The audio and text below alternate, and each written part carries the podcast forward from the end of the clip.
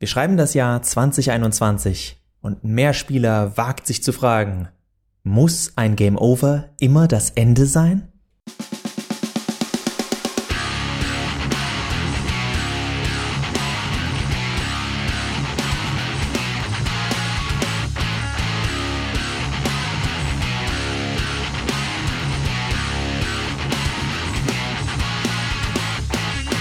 Denn wir wissen ja, alles hat ein Ende, nur die Wurst, die hat zwei. Und damit Und Spiele von Yoko Taro haben bis zu 26. Und damit herzlich willkommen zu einer neuen, überhaupt nicht phrasengefüllten Ausgabe von Mehrspieler, dem Podcast über Videospiele auf daran geht die Welt zugrunde und robotsanddragons.de. Wir reden heute über das Ende von Videospielen. Also, wie, wie die Dinge aufhören. Also, wie, wie sie nicht, nicht wie sie aufhören, sondern im Grunde genommen, also wie sie zu Ende, also wie, wenn man zu Ende gespielt. Worüber reden wir, Max? Wenn man zu Ende gespielt worden ist, beziehungsweise ja, genau so, so schlecht war, dass die, die bösen beiden Worte kommen, Game Over, manchmal auch in diversen Variationen, wie Life Over oder was auch immer, Game Set and Match. Wenn wir mal so in den Sportspielbereich gehen, äh, bringe ich nachher noch ein, was da ein Game Over in dem Sinne sein kann. Ich finde es ja witzig, dass das Game Over ähm, oder Game Over Man äh, ja popularisiert wurde durch Aliens, beziehungsweise in Deutschland Aliens die Rückkehr.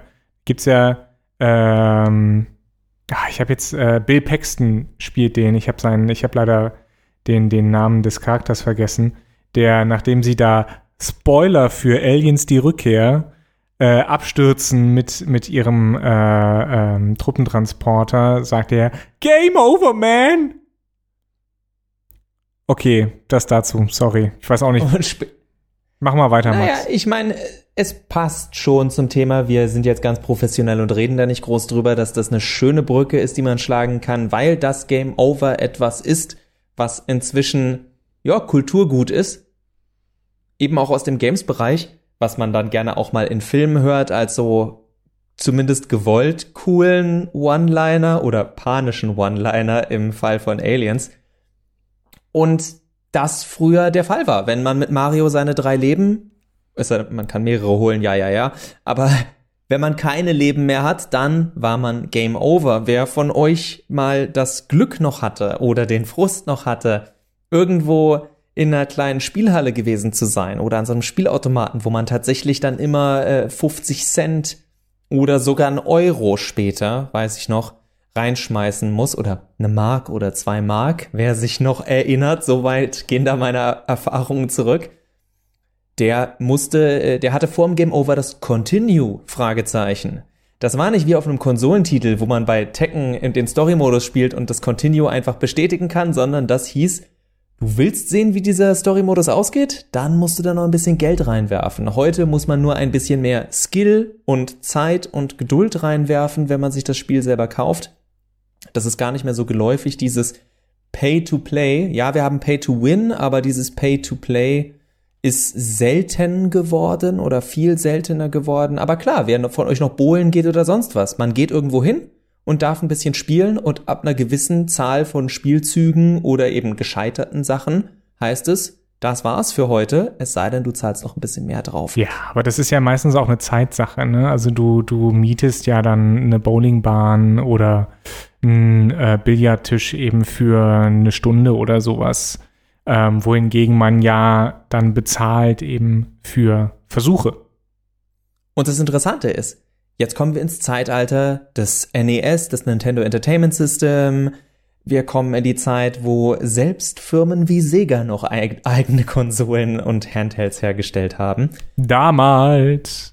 Damals, lang, lang ist es her, Johannes und ich hatten noch Haare und Herzen und haben Videospiele noch gelerbt, äh, gelebt und geliebt und heute haben wir nichts mehr davon und sind verbittert und machen diesen Podcast. Naja, du hast wenigstens noch Haare. Worauf ich hinaus will ist, wir sind jetzt in einer Zeit, in der wir diese Spiele selber kaufen. Das heißt, sie sind in unserem Wohnzimmer. Wir haben bezahlt dafür und wir sind vor einer Zeit von kauft ihr noch irgendwelche Sachen obendrauf. Wenn man ein Spiel gekauft hat, dann war dieses Spiel mit allen Bugs und Fehlern und Cheats fertig. Warum brauche ich immer noch ein Game Over Screen? Die leichteste und schnellste Antwort ist Schwierigkeitsgrad. Denn, okay, irgendwann einfach mit purer Brute Force wird der Spieler schon ans Ende kommen, wenn wir ihm unendlich Leben geben. Äh, mein sechs- oder siebenjähriges Ich wäre ein Gegenbeweis dafür. Ihr hättet mir wahrscheinlich 300 leben können. Ohne die Warp-Level in Super Mario Bros. Hätte ich es nie bis zum Ende geschafft, weil es einige Level gab, für die war ich zu doof. Aber ja klar, irgendwann ist man mit Trial and Error weiter.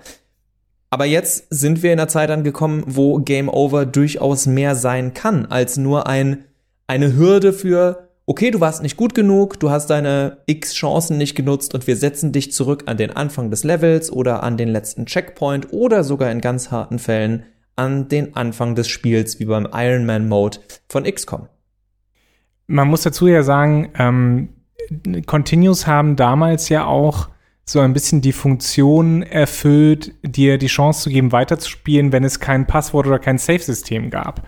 Ja. Und die große Erneu oder die, ja, die große Neuerung bei den Konsolenspielen, bei den Heimkonsolenspielen damals war ja, dass du unendlich Continues hast. Du hast eine begrenzte Anzahl an Leben, aber dank unbegrenzter Continues kannst du zumindest das Level wieder von vorne anfangen, wenn du schon nicht direkt einsteigen kannst.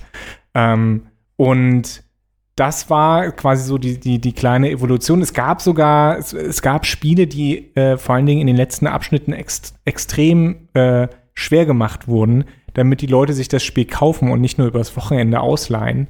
Es war so 91, 92. Ich weiß noch, dass Echo the Dolphin hat ganz am Ende für den Mega Drive. Hat ganz am Ende des Spiels gibt es da einen elendlangen Autoscroller, ja, und da gibt's wirklich Sackgassen, wo du reinkommst und dann nicht weiterkommst und dann äh, bist du tot und musst nochmal von vorne anfangen. Super fair. Top Game Design.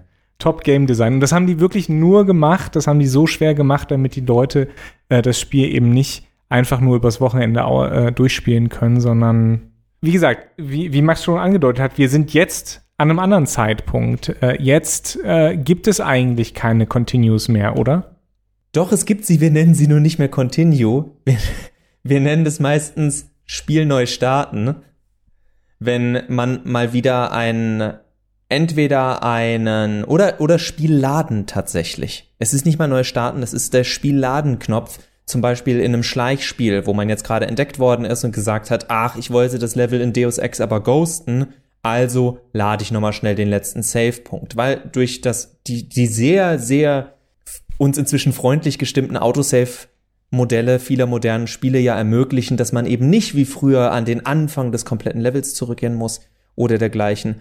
Oder natürlich, was auch passieren kann, man fällt irgendwo runter oder man wird vom Feind getötet, you died und man wird zurückgesetzt. Das Continue ist heute mehr fließend und meistens werden wir nicht mal mehr gefragt, aber es ist da. Also das ich würde dieses, das Continue als, ich werde nochmal zurückgesetzt an Punkt X, das ist immer noch da, aber es ist natürlich organischer geworden. Gerade wenn wir jetzt die letzte Dekade angucken, wir haben in den letzten Folgen immer mal wieder darüber gesprochen, über ein Spiel wie Dark Souls, das unter anderem zumindest rudimentär das Ganze mal ein bisschen ins System reingenommen hat. Es ist kein reines Continue mehr mit zurück zum letzten Feuer, sondern kannst dir deine Erfahrungspunkte von vorher noch holen. Eine Chance geben wir dir.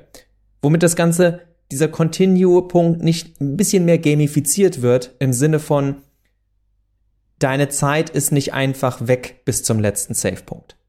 Ja, die Idee ist halt, dass ein Tod oder dass das Scheitern an einer Stelle eben nicht den, den Spielefluss unterbricht, sondern dir nochmal einen Anreiz gibt, weiterzumachen. Ja, bei Dark Souls ist es halt ganz schlau, äh, indem gesagt wird, da liegen jetzt deine Erfahrungspunkte, hol sie dir, dein Geld, deine Seelen halt.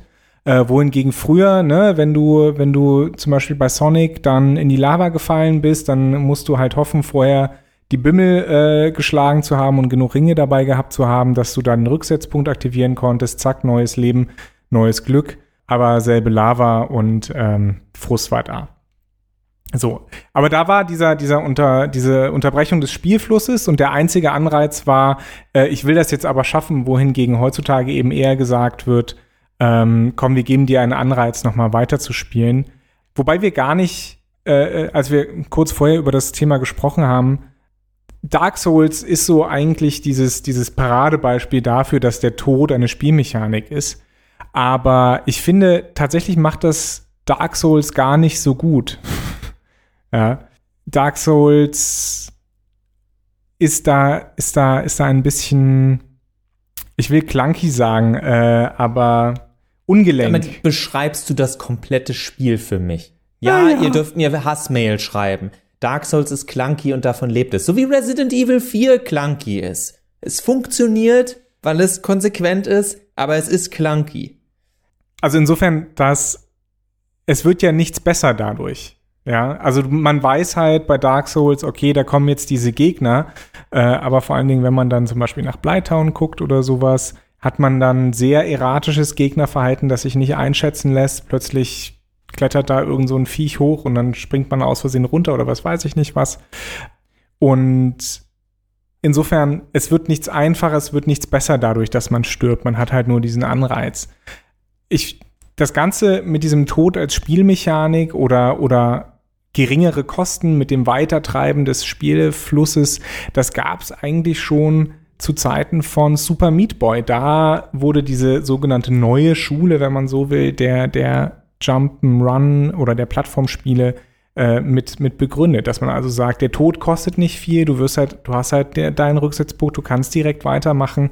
Äh, und ein Feature bei Super Meat Boy ist, wenn du es am Ende ja geschafft hast, äh, siehst du noch mal all die Versuche, die du gehabt hast und wie sich das Level dann äh, weiter, weiter rot färbt. Also da haben wir eigentlich schon diesen Punkt, dass, äh, ähm, dass das gar nicht mehr so schlimm ist, sondern nur noch die Herausforderung zählt eigentlich.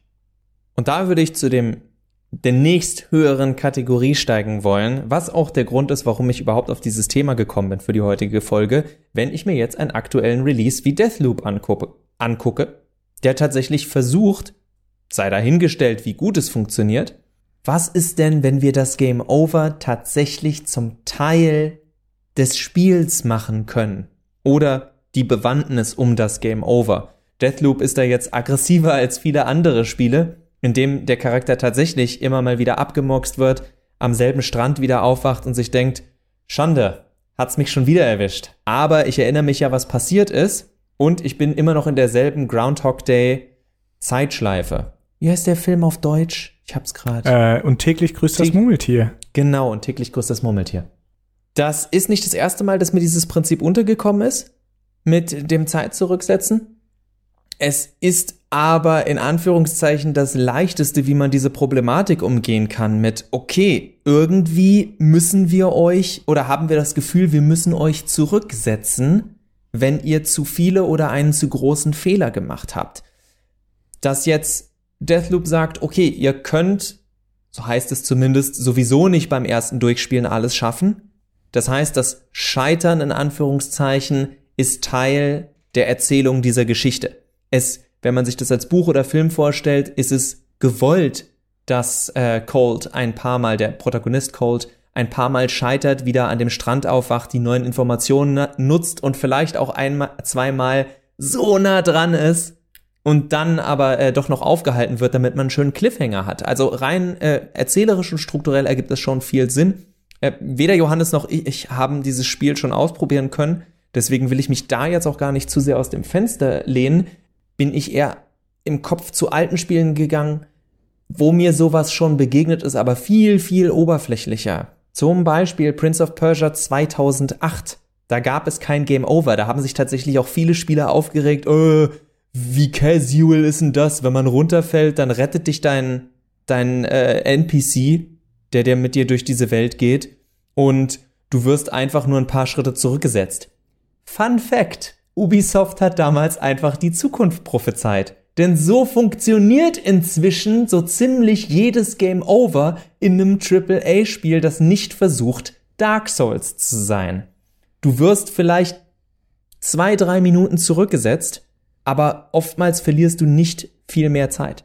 Was ich interessant finde, ist, dass äh, diese Zeit-Zurückdrehmechanik tatsächlich in vielen äh, ähm, emulierten Spielen, also auf dem äh, Mini-SNES, Mini-NES, Mini-Mega Drive ähm, und auch auf der, auf den ähm, Retro-Sachen auf der Switch, äh, diese, diese Spiele, die man da sehen, äh, spielen kann, die haben alle diese Funktion tatsächlich zurückzuspulen. Ja, also früher hat man das einfach mit Save States geregelt. Ich weiß noch, ich habe dann irgendwie alle paar Sekunden halt gesaved.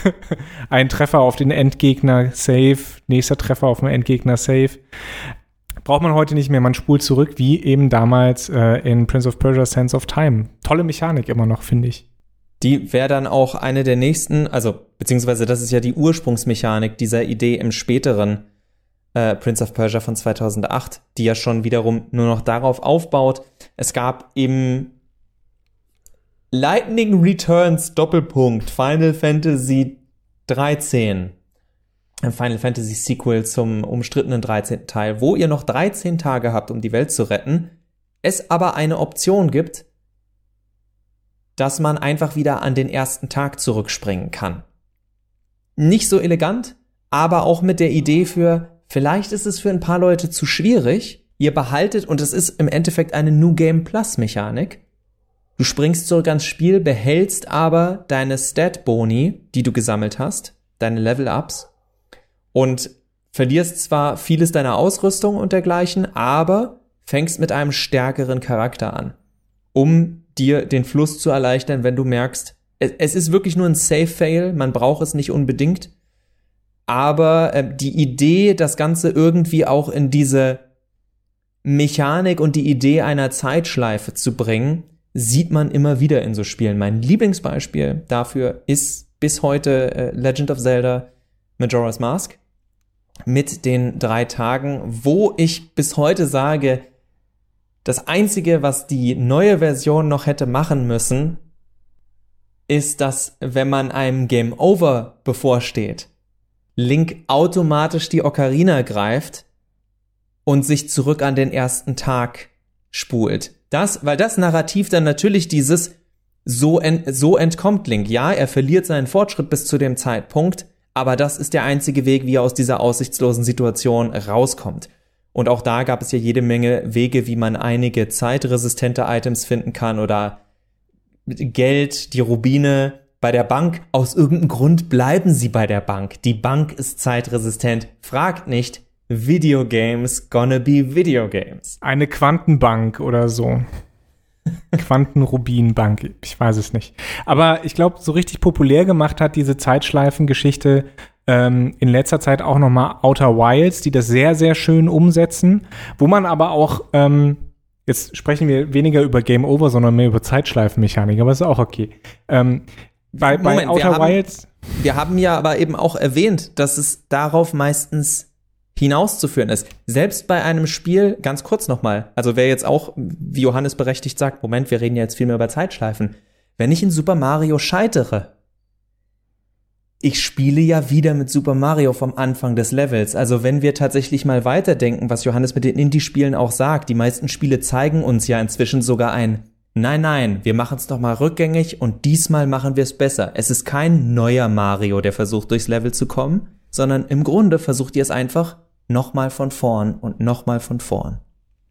Gerade, also Zeitschleifen und auch diese, diese üblichen, ne, wir versuchen es nochmal einfach von vorne Sachen, haben halt das Problem, dass man dann irgendwann tatsächlich einen sehr ausgetretenen Faden äh, läuft. Also bei Outer Wilds ist mir das beispielsweise aufgefallen, dass äh, manche Wege dann doch arg lang sind, so dass man sie direkt nach Einsätzen äh, äh, oder Wiedereinsätzen quasi ähm, begehen muss, nur um, um halt wirklich auch dieses Rätsel zu lösen.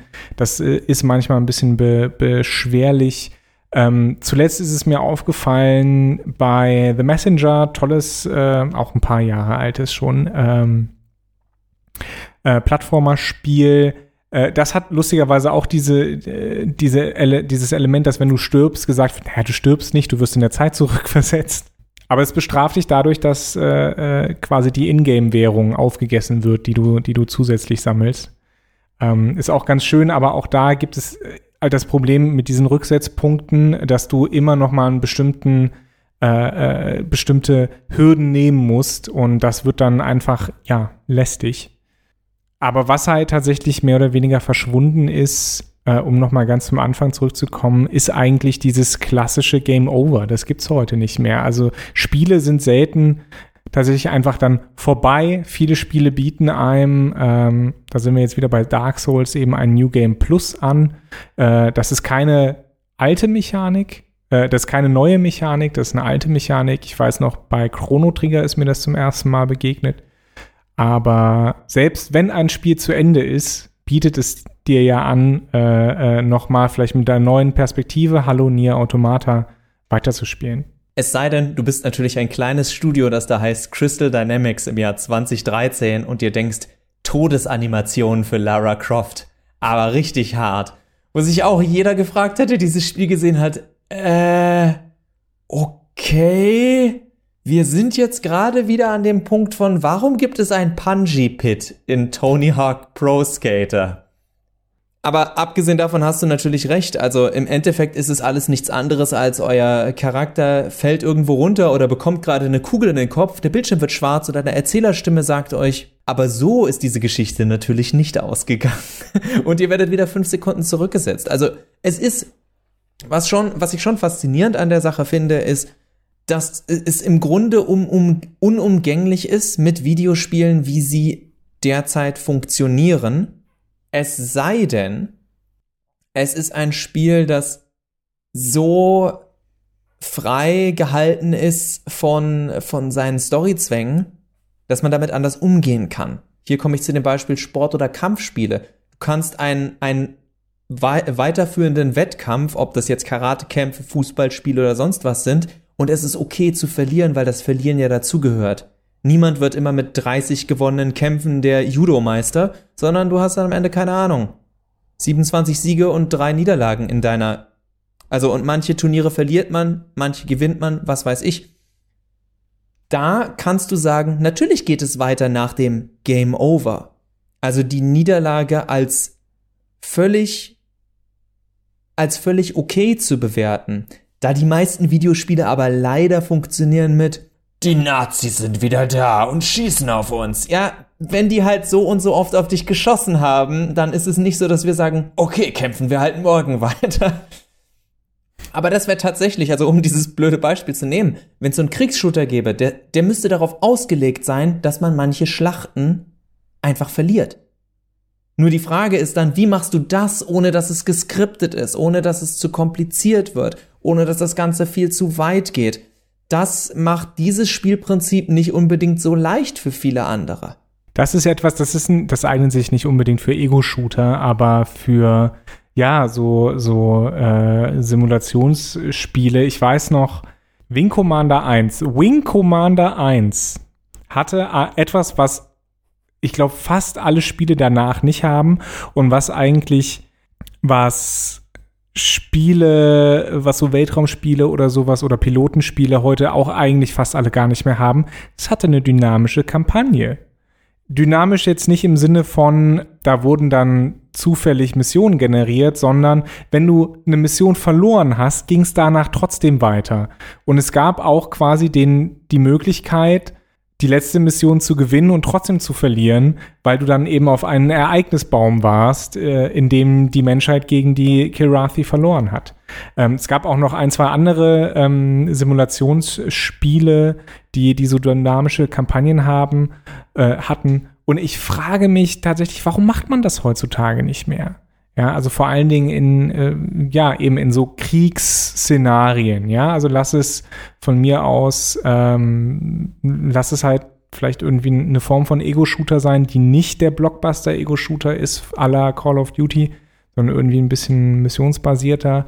Ähm, lass es ja eben so ein, ein Flugsimulation sein. Also das, das finden wir kaum noch, diese dynamischen Kampagnen. Wie du sagst, das ist alles geskriptet, aber das nur als kleiner Einwurf. Was natürlich auch daran liegt, also um das durchaus auch noch kurz aufzunehmen, weil wir inzwischen ja viel mehr eine Ikonisierung des spielbaren Charakters oder der spielbaren Charakter haben. Es geht um genau diese Charakter. Genau diese Charaktere müssen am Ende der Story auch rumkommen. Also zum Beispiel bei XCOM. Da muss es deine Gruppe schaffen. Wer das im Endeffekt ist, ist egal, weil das Spiel darauf ausgelegt ist, dass das mehr oder minder austauschbare Charaktere sind. Wenn Commander Shepard abgeknallt wird, dann hab ich ein Problem, Johannes. dann kann ich die Geschichte, die ich erzählen wollte, nicht mehr weitererzählen. Das, das ist das, was ich meine, warum ich denke, dass viele schon von vornherein sagen, nö, ich habe gar kein Interesse daran, eine dynamische Geschichte zu schreiben, weil desto dynamischer ich sie schreibe, desto schwieriger ist es, meine Geschichte zu erzählen.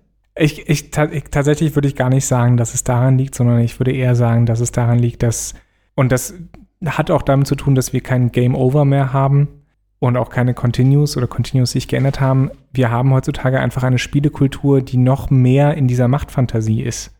Ja, eine dynamische Kampagne würde bedeuten, auch wenn ich, dass ich auch, wenn ich verliere, weiterspiele, weil ich Bock darauf habe. Äh, aber das haben wir nicht. Es geht darum, uns Spielerinnen und Spieler halt ähm, gewinnen zu lassen, uns das Gefühl zu geben, mächtig zu sein, den Gegner zu besiegen.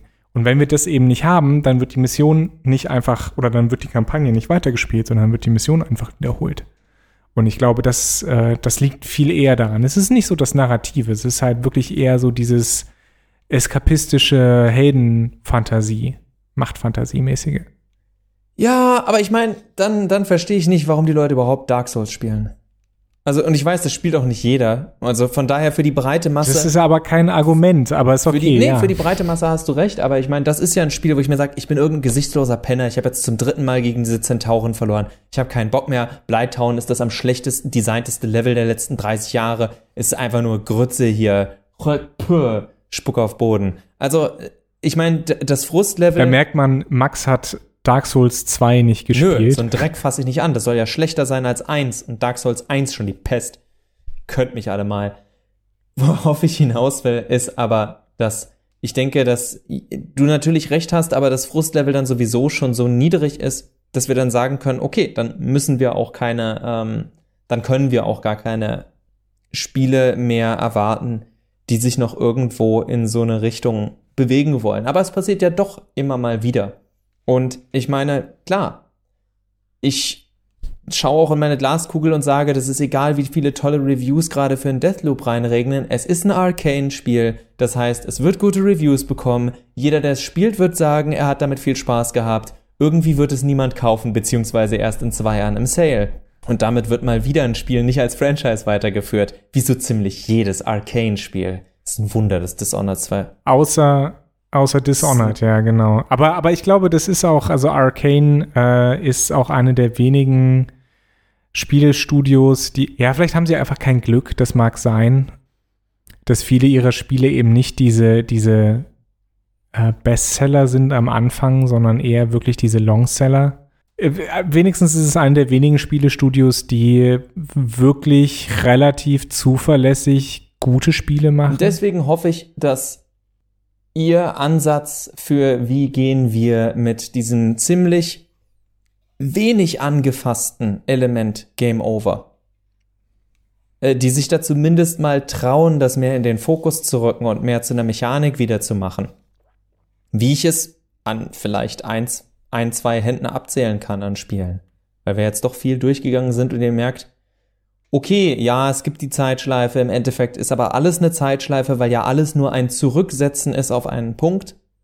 Sprich, inwiefern kann ich einbauen, dass das Zurücksetzen mich gleichzeitig vorwärts bringt im Spiel.